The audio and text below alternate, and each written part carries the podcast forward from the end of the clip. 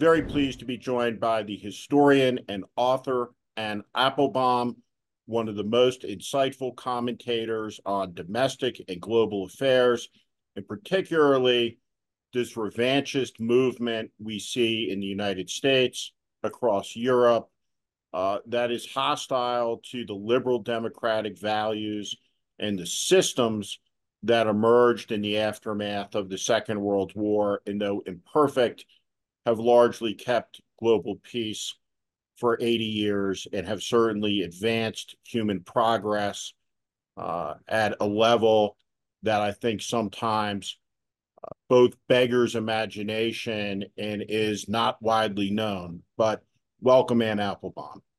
Thanks. Thanks. Glad to be here. Um, there is a person that you remind me of historically who I've never met, but who I've read a great deal of, and that's Dorothy Thompson. And she had the distinction of being the first journalist, an American, kicked out of Hitler's Germany, out of the out of the Reich. I think wrote the greatest column explaining fascism and the affinity of people towards it in uh, a New Yorker column. You know, speculated guess who the Nazi is as a as a dinner and and parlor game. Um, she talked about the collapse of democracies as an eyewitness before Senate testimony in 1937. She was an FDR New Dealer uh, but was absolutely opposed to his court packing scheme and deeply worried about it. Um, when she talked about the collapse of democracy, her main point was that people just are not willing to fight for a concept and an idea that they think has failed them with regard to their life, their economic prosperity, but they are willing to fight for that economic prosperity at the expense of their democracy. And so, as we stand at this moment in the United States, where Biden, if the election were tomorrow, by all accounts and all the polls, uh, would lose the election to Trump, I don't think we're fated to that. Uh, we have Elise Stefanik on national television talking about the January 6 perpetrators three years later or hostages, so on, so on and so forth. How, how do you see all of this in its totality? In the, so, in the highest lens? So let me unpick a little bit what you just said. Um, you know, one is the question of are people willing to fight for an idea as opposed to fighting for their own economic interests? Um, and you know, I, I, know that it's it's quite fashionable to say that you know people, democracy is too complicated a concept. People, you know, people don't understand these questions of rule of law and justice, and you know, it all takes place on a higher level, and everybody just wants to know where their next meal is coming from. Um, I actually disagree with that. And I think there is um, quite a lot of proof of that over time, both in our country, but also in other countries. And we can come back to that um, as well.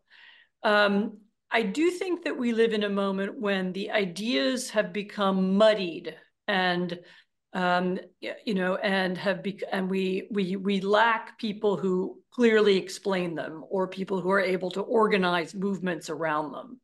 Um, and I think that's you know that's a that's a part of the problem that we're seeing now. I would say that.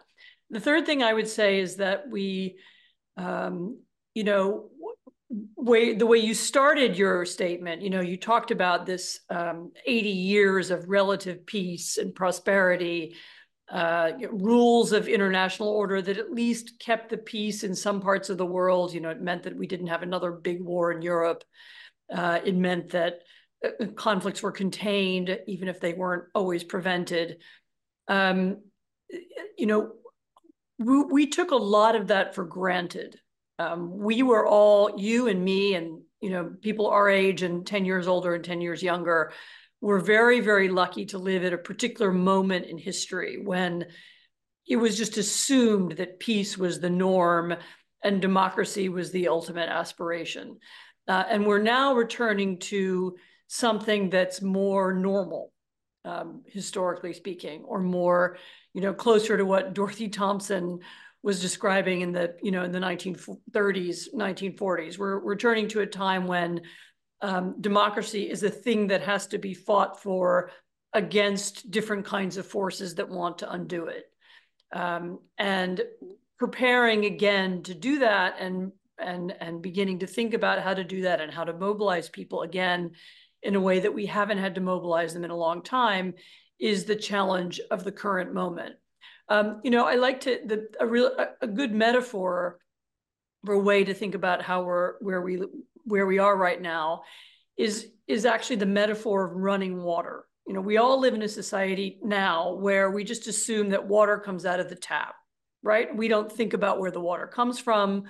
We don't worry about the pipes. We don't know really how the technology works. We don't care about it. We just turn the tap on and we get water. Um, we are now returning to an era before that when we had to think about water. You might have to go to the well to get the water or think about buckets or uh, prepare during the day to assume you have enough water. In other words, something that was automatic to us and didn't require that much thought, which was the existence of democracy and the rule of law. Um, we're now going to have to begin to fight for, to think about, to go back to basics, to understand it better, um, to talk about it more. Um, if we want it to continue, if we want to, if we want to have that sense of automaticity, you know, that this is automatically where we live, then you know, in the, in the society that we live in, we may have to do more about it you know, all of us got used to this idea that democracy was something that was done by specialists, you know, political consultants or politicians or people who live in Washington. And the rest of us, all we had to do was show up every four years and vote, or maybe not vote because it wasn't that important. Um, and then the system would keep going. Actually, it turns out that it might be a system that we have to be involved in, we have to think about, we have to care about it, you know, we ha- it has to be part of our lives. We have to worry about it in ways that we didn't before. And so I think that's the that's the that's the change that we're living through. Um, you know, it's it's not so much that people won't fight for it or don't care about it uh, or prefer their own economic interests. It's that we have to have to think harder about how to mobilize around it, how to push it, and how to make sure that it remains real. You know, it's a it's not a and it's not like a battle that will be won and then it's over and we can all go back to making money or painting paintings or doing whatever we were doing before. It's a struggle and it's going to go on probably for the rest of our lives. You know, if we want to maintain um, a, a, a, political system where, uh, you know, freedom and the rule of law and, you know, a certain, uh, you know, tolerance for, you know, for political and other kinds of minorities is the norm then we will have to, many more of us will have to be engaged than we ever were. Um, it's shocking to watch Trump or Elise Stefanik, or there's 50 other examples I could give you where somebody looks into a television camera and says the red chair is blue, right? That the convicted felons are now hostages, and you're sitting there saying, What? Are, are people conceivably going to believe this? Is it possible that they could believe this?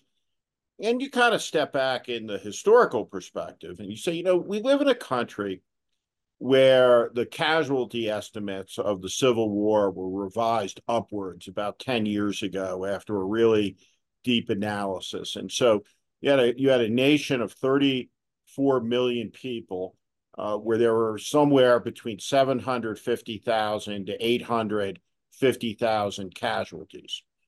In 1885, the political heir of Abraham Lincoln, Ulysses Grant, dies, and he's the most famous American in the world, and he's revered. Um, you get to the beginning of the 20th century, Grant is routinely mentioned in the same breath as Washington and Jefferson and Lincoln. And by 1930, he's gone. And, and by 1930, in fact, a military genius was a butcher. A military genius was a drunk.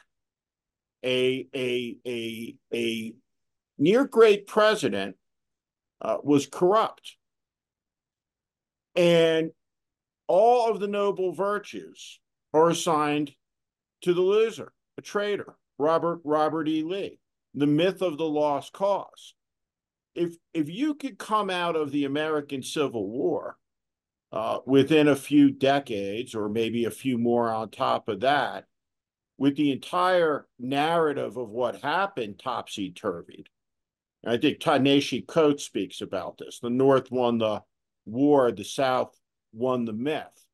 Then, then certainly it's possible and and this is the lesson i suppose of all dictatorships is to invent and manufacture their own reality and their own truth uh, under the velocity of their under the velocity of their lies.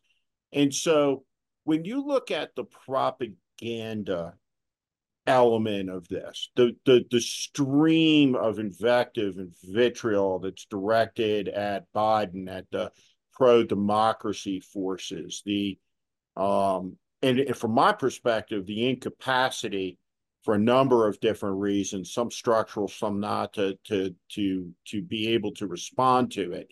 How how do you think about that as central uh, to being able to communicate about the exigent threat, the existential threat ahead, when I think of the explanation, despite all the technology, all the advances in filmography, I'm not sure that there's a better explanation of who the fascists are and who we are than Frank Capra's 1942 film, which was Why We Fight, and how the country got right into World War II. But how do you think about that? So um, you're right that um, creating myths and uh, you know coding the past with lies and reconstructing what happened, uh, you know, is a is a trait of every dictatorship. You know, probably going back to Rome, but certainly the ones of the 20th century um, you know, we're we're famous for doing that. You know, the the construction of a of a historical mythology and a kind of series of events that justify the present um, is, you know, is is is as old as autocracy. Um, you know, the the the you know, there was a communist mythology about the heroism of Stalin. You know, that that was entirely false. Um, based on a completely fake account of the of the Bolshevik Revolution and the and the and the 1920 wars. Um, you know, Hitler had a had a fake story about his own life and his own trajectory. Um, you know, and uh, you know, once again, I would I would stress the idea that I think for a long time Americans half convinced themselves. Certainly, I mean that I was convinced when I was growing up um, that this this quality didn't really apply to us. You know that we had a we had a better and clearer understanding of history and a um, and uh, you know and there and the and the narrative of progress um, was was was somehow solid you know that okay where there was the the revolution and then this the civil war kind of corrected the revolution and then we had the civil rights movement that corrected that and you know now we were on to something um, to something better and i think what we forgot was that bad ideas never die. You know, they they don't go away. You know, just because they've been defeated, you know, just because Nazism was defeated doesn't mean that it doesn't come back in different forms. Just because um, you know, white supremacy was defeated in the in the Civil War doesn't mean it doesn't re-arise. Um, and being vigilant about the return of bad ideas um, and constantly being aware that they can and will come back and not being complacent. I think Americans became very complacent um, in the 20th century because of, you know, we enjoyed so much success. We forgot that, um, we forgot what could lead to failure, um, you know, is a, you know, again, something that needs to be done now. I mean, almost constant reminder of, of, you know, what happened in our history and how we have to continue to overcome it is important. But your other point is about um, truth and untruth, which is, you know, um, again, autocracies are always based upon uh, you know, an attempt to discover or uh, attempt, sorry, an attempt to distort or rearrange uh, reality. And another element that we have to contend with now is that there are many more ways to do that than there used to be. You know, it's not just the dictator telling a story. You know, the dictator can now have you know hundreds of trolls you know paid and unpaid who can echo and repeat that story for him. Um, the dictator can um, you know can use you know other forms of technology. I mean we haven't we haven't seen the full impact of ai yet but i'm i'm, I'm sure that we will in the coming election campaign.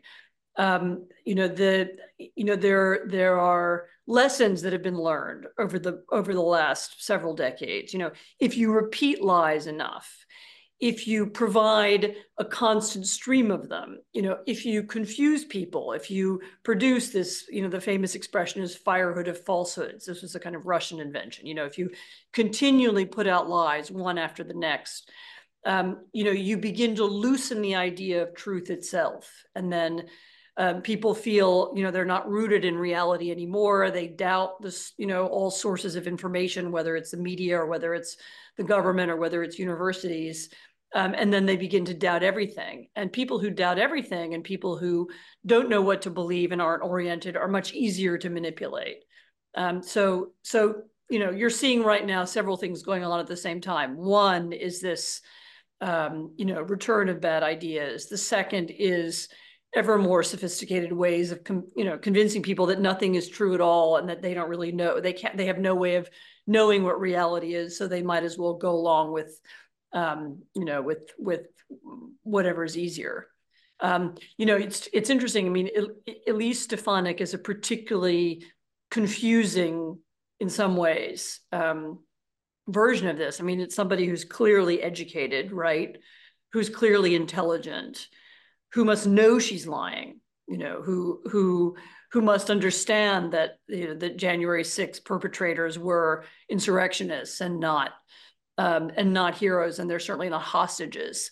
Um, you know, and yet has, you know, is so profoundly cynical that she's using again all these tools, you know, the the you know the false language, you know, the re being reinforced by um, you know by waves of of internet emotion, um, and she's doing it in order to, um, you know, in order to obtain power. I mean, whether it's power for herself or power for her party, you know, remains to be seen. I mean, maybe she wants to be vice president. Maybe she wants to be um, have another leadership role.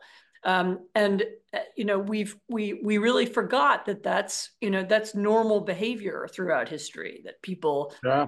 you know, people people are opportunistic and cynical, and they lie to get power. Well, it's an important part of the coalition, right? You have the fanatics, you have the ideologues, but none of it happens. None of it comes to life without the cynics. Yep. Um, yep. Let me let me ask you turn this towards Ukraine and to the war and towards the uh, global security situation. Um, 1923, Hitler's putsch. Uh, we are 101 years on, and we are 100 years on now uh, from the birth dates of men like Jimmy Carter and George Herbert Walker Bush. Uh, Jimmy Carter just missed the war. He graduated in Annapolis in 1946. George Bush was the youngest fighter pilot, uh, naval aviator in the in the Pacific. Um, but when we think back uh, towards you know what's called the greatest generation a, lot of the young men uh, who landed on the beaches and who are buried under the crosses were born uh, in a 24 uh, after after the 19 100 years ago was their birth dates. And there's something true about history. The 16th century was deadlier than the 15th and the 17th than the 16th the 18th more than the 17th the 19th was a very deadly century. Uh, it was a preface to industrial war, and things went completely off the hook, as you know, in the 20th century, where by the time you reach the midpoint with mankind's possession of weapons that can extinct civilization, uh, a uh, hundred million dead in the second global war of the first half of the century. Um, history has been broken or postponed. Uh, but there's a lot of time left in the 21st century uh, to exceed the butcher's bill of the 20th century. And so, my first question, and I'm, I'm going to ask a bunch of them put together: who is who is winning the war in in Ukraine and Russia? And two, it seems to me that Donald Trump's security vision is very clear. Uh, he views the world in a 19th century sense. Uh, he's a mercantilist in some regard, um, amoral, uh, but he doesn't understand why the United States would extend a security guarantee to Taiwan. Uh, he looks at that as China's backyard and doesn't care. Uh, he looks at Ukraine as Russia's backyard, and whoever the strongest power in Europe may be, let them fight it out if that's what they want to do. And I think that Trump looks at the Western Hemisphere as my territory. Um, I don't think you ever have to look uh, forward to Trump trying to send an American army, let's say, to the Middle East. I think that's anathematic to him. Um, but I think there's a real lack of imagination about an American army rolling south into Mexico or into Venezuela or into other places in the hemisphere. Uh, Trump ideologically doesn't necessarily want a foreign war on the other side of the world, but all dictators want a war.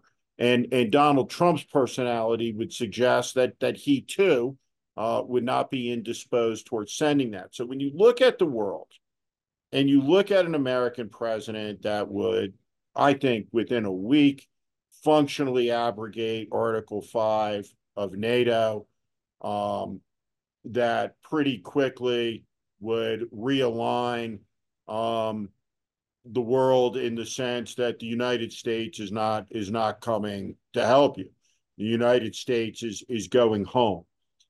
Talk about that in the context, agreement, disagreement, um, but also in the context of this of this war in in Ukraine. Um, United States weapons supplies to Ukraine are tenuous at best. Um, there is an unbelievable hostility towards the Ukrainian nation from this MAGA right that is fully in league with the ambitions of Vladimir Putin or useful idiots for him. However, however you see the world, talk to talk to a warning community if you would about this moment and the next moments as this security situation continues to unravel in a way that I find very, very worrisome. So, what you're talking about is Trump's dislike of the idea of collective defense. So, Trump is not interested in America having allies and in working with other countries to preserve regions of stability. Um, I don't um, want to cut you. I don't want to cut you off there, but I, I want to take for an academic purpose, right? I want to take the Trump position on this. Is the German army is it prepared to fight? It is not. The Canadians have the capacity, maybe, to send a battalion to Haiti, but maybe not when, when you look across the, the Western European nations, what countries have a military that's ready to fight today? Well, I'm speaking to you here from Poland. That's um, one of them. and the Poles would fight and are and think about it frequently. Um, I believe the British and French can fight, and they periodically do. Um, I believe that if there were a war that um, you know that that that that you know that challenged Europe, I believe you would find Dutch soldiers, you would find Scandinavian soldiers, um, you would you might even find Italian and Spanish soldiers that will fight, and you would even find some Germans who would fight. Um, you know, much would depend on how the contest was organized and how people understood it. But um, you, you know, and you know, you would you might also have without the United States as an organizing power, and that's by the way the United States' is most important function in Ukraine. Um, it's not just that the U.S. gives money. Actually, if you if you look at the numbers and you count EU donations, which of course come from the member states, um, the U.S. and the European Union give about the same amount of money to Ukraine. Um, but the U.S. has a fundamentally important organizing leadership function. And of course, has a military that um, it's not just the scale of the military, it's also the command and control systems, um, the experience of leadership that the you know the rest of Europe, Europe as a whole doesn't have. Um, so you know, I, I think you would find you would find people who would fight. You just wouldn't find the the leadership and the and the you know the the you know, the, the galvanizing force that the U.S. can provide. Um, you know, I don't think it's the case that, you know, Europeans are, I don't know, in, incapable of warfare anymore. I, I think that's a, you know, it hasn't happened here in a long time, but you now have a sense of, um, at least in, among some Europeans, you have a sense of existential conflict that you didn't have before. Um, you certainly had that at the beginning of this war. Um, and, you know, it, it's not universal and it's not everywhere, but it's it, it's quite powerful. Um, so I so I don't I don't think we're you know what what the U.S. does is the you know just returning to the beginning of our conversation is the U.S. in a way brings the organizing ideas and principles. You know people people would fight for freedom and they would do so under American leadership um, because they do believe in that idea and they believe in, um, and you know, and certainly Europeans believe in the idea that you know larger countries shouldn't be able to occupy and and um, and destroy smaller ones. Um, people understand that the Russian occupation of of eastern Ukraine is a totalitarian occupation. You know, when the Russians come into a region they arrest all the local people. They create concentration camps. They kidnap and deport children.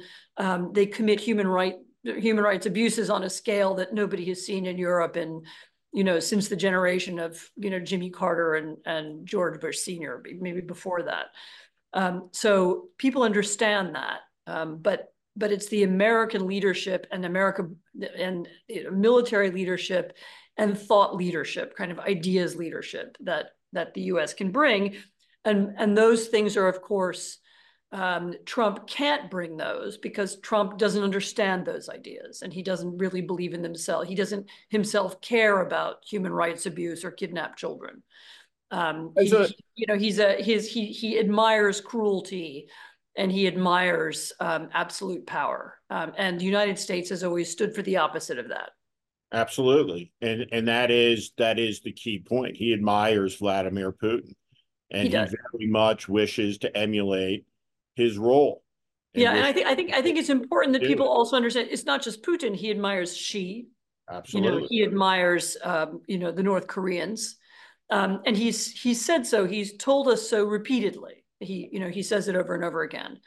Um, and the, you know, the idea that you sometimes hear on the MAGA right that, well, you know, we're fighting the wrong war. We should be fighting China. That's our real rival, not Russia. That's not how Trump thinks. You know, Trump, Trump, you know, ad admires dictatorships and he admires, you know, autocracy. Um, and he would admire it in different forms. He would, he would, he would feel the same way about Taiwan that he feels about Ukraine. I, I say this as somebody who grew up in New Jersey and share a culture with Trump. I'm, I'm going to explain this perfectly. He has a Cosa Nostra philosophy. Uh, it's territorial. He's got his family. Um, they got theirs. And um, there may be issues between us where our boundaries abut, but generally speaking, so long as you respect the boundary, there'll be peace.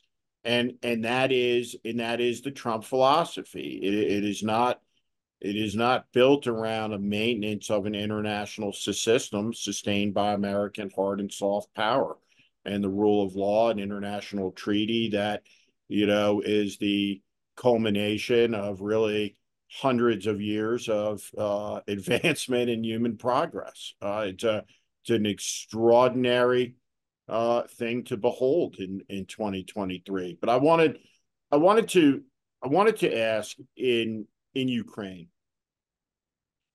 The Russian army has sustained, in some media accounts, 500,000 casualties. Uh, its officer corps has been decimated. Um, what is the Russian capacity to keep fighting? What is the Ukrainian capacity to keep fighting?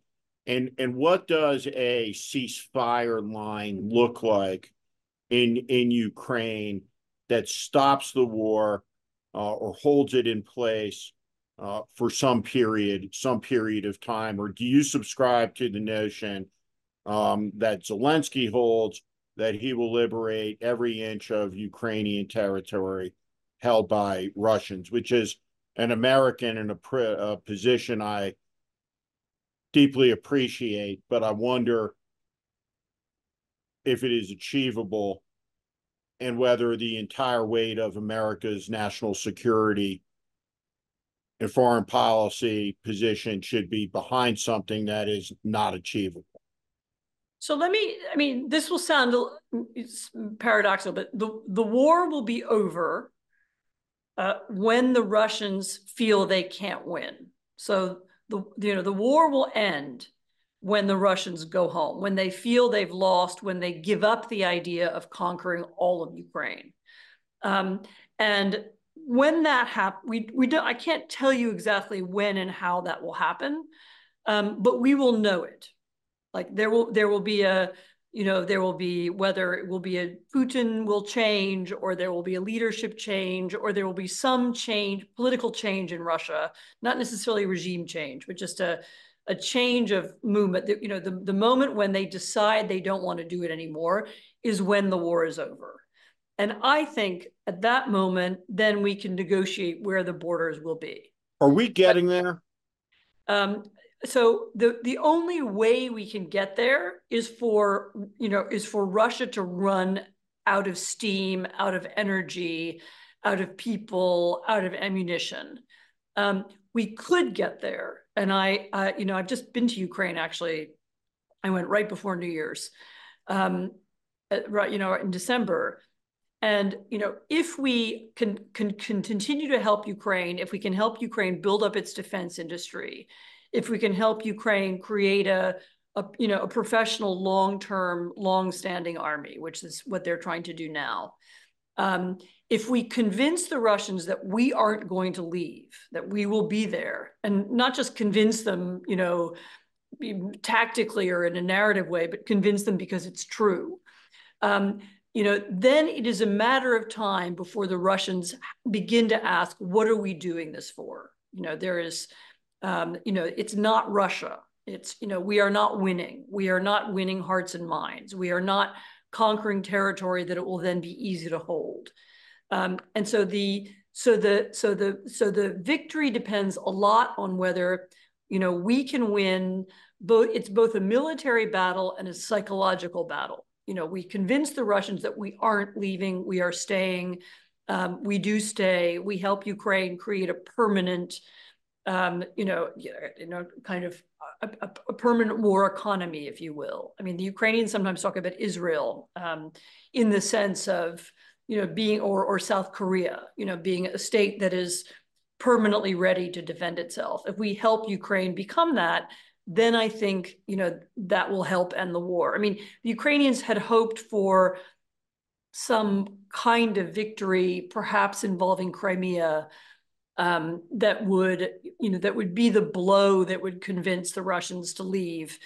Maybe they'll achieve that and maybe they won't. Um, there was more hope for that a few months ago than there is now but the but you know it's still about holding on and holding out and convincing the russians to go home and you know literally the war is over when the russians leave and of um, course and of course the the central reason looking at the looking at the world through russian eyes and looking at the world through vladimir putin's eyes why on earth would he ever give up and give in with 500,000 casualties um, when Donald Trump could be elected president in November. So the right. so so, so yeah the, so, so, so the demand side for the for the war continuing is the idiocy of the useful idiots in the American Congress and around Donald Trump and Trump himself, who whose position really um, makes it impossible for for Putin to walk away, makes it impossible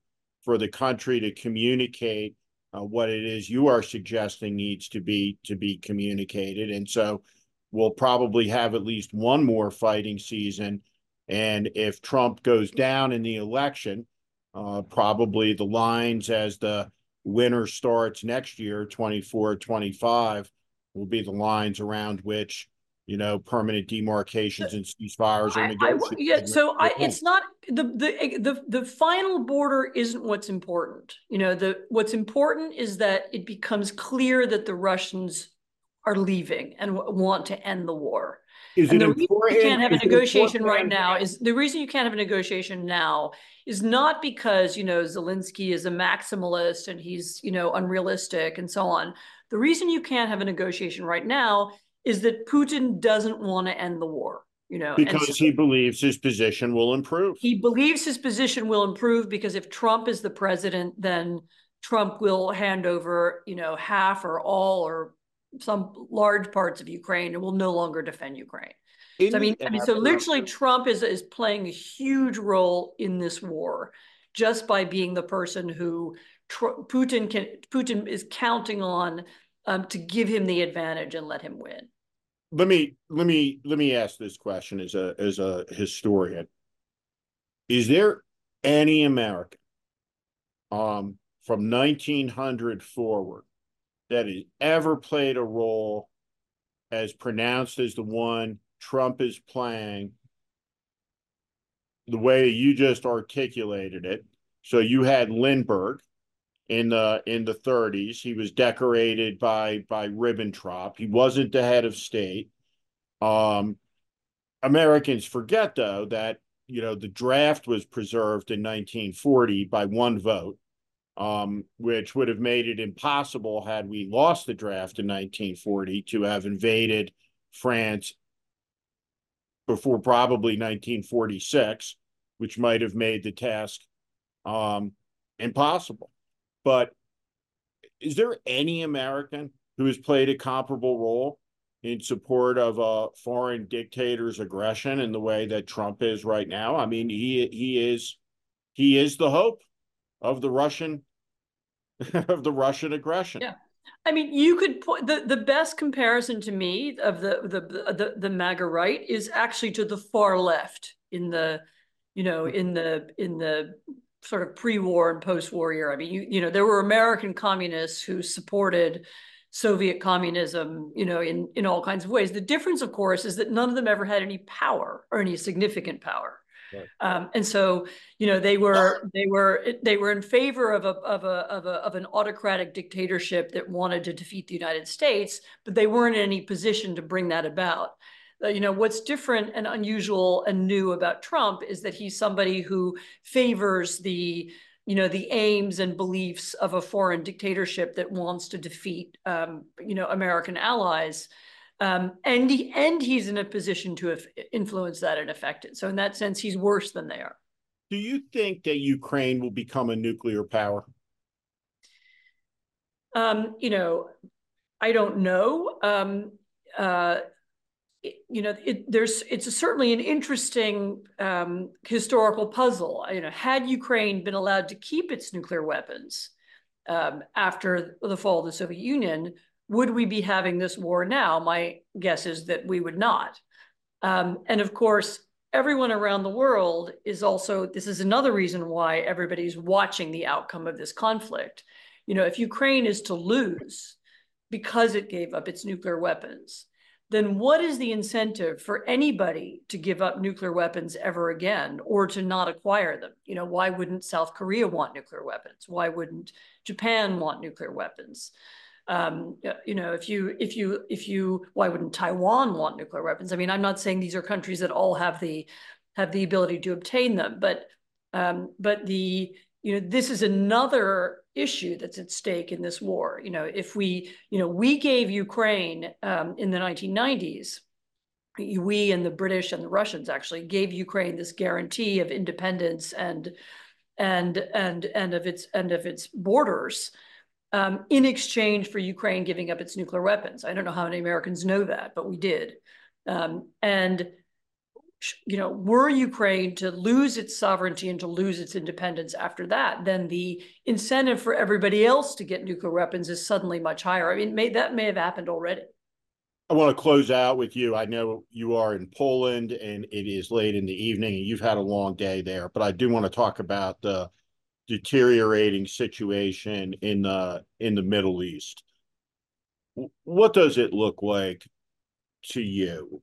Does this look like a situation that is about to uh, escalate or a situation which is contained inside of Gaza?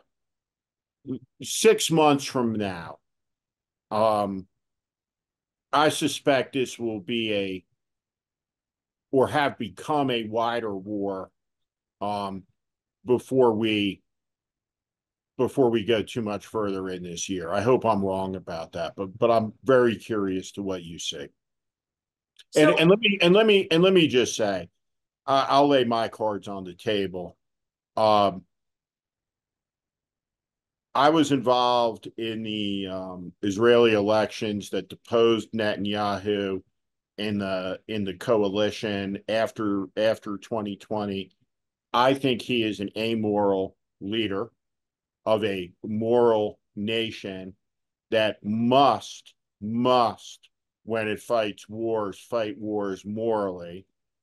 And there's no question when you look at the situation that Netanyahu's premiership is entirely dependent on the continuation of the war right so if the if the war ends let's say hypothetically if you could wave a magic wand next thursday hamas is destroyed it's all over hostages are returned on friday netanyahu is out of power on saturday.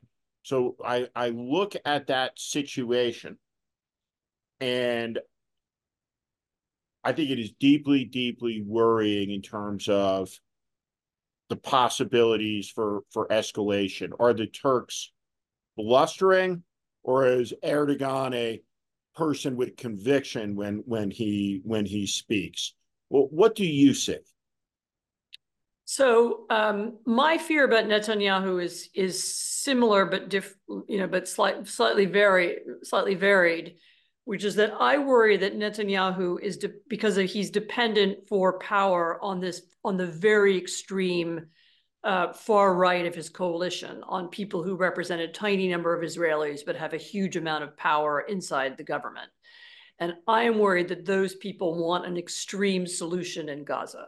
Um, and you've actually heard over the last couple of weeks, you've heard different members of the Israeli government talk about different endings in Gaza. And one version is that, you know, we we move in some direction of Palestinian self-rule or, you know, I don't know whether a two-state solution is still possible, but some some some form of um, uh, you know, returning Gaza to Palestinian control. And then you have another faction, which is clearly talking about expelling people from Gaza. Um, and of course, the expulsion of people from Gaza would, I think, inevitably lead to a wider regional war. Um, the, you know, the idea that you would have population transfer um, and a, you know, very, very ugly, ugly solution, you know, that would inevitably, first of all, would involve Egypt. It might involve other, other countries in the region. Um, you know, then I can see the war ending badly. Um, I don't know that that conflict has been resolved even within Netanyahu's government, you know, whether he himself has decided which direction it's going to go. Um, but I think the the choices that are made about how to what to do next in Gaza in the next days and weeks will you know will will decide whether the war you know whether it spreads or not. I, you know I agree with you. I think the you know it is, of course, not a coincidence that Netanyahu is the leader now at this time of crisis because it's his leadership that has helped provoke it and create it. Um, you know, at the same time, it's of course also a huge tragedy that he's the leader at this time of crisis because he is completely, you know, um, you know, morally unqualified to be doing what he's doing. Um, and he is not capable of leading a, um, you know, a, a you know, and, and he's he's not capable of bringing about an end to this conflict that is that that is that is any way fair. I mean, even if you think it's, you know, maybe that's impossible anyway. But um, but his his leadership, you know, he's someone who has divided Israelis. Um, he's allowed the most um, outrageous and the most extreme voices in Israel to have an enormous amount of power. Um, and you know, really the only hope in Israel is that uh, you know other other parts of what used to be Likud and other parts of society eventually are able to take control and and change the direction of the war and of the situation what a treat it is to be able to spend some time with you. It's for everybody who uh, tunes in. It's like being able to attend a private graduate school seminar with one of the smartest, learned, and uh, most thoughtful observers of what's happening in the world there is. Anne Applebaum, thank you very much. Thanks. Pleasure to talk to you.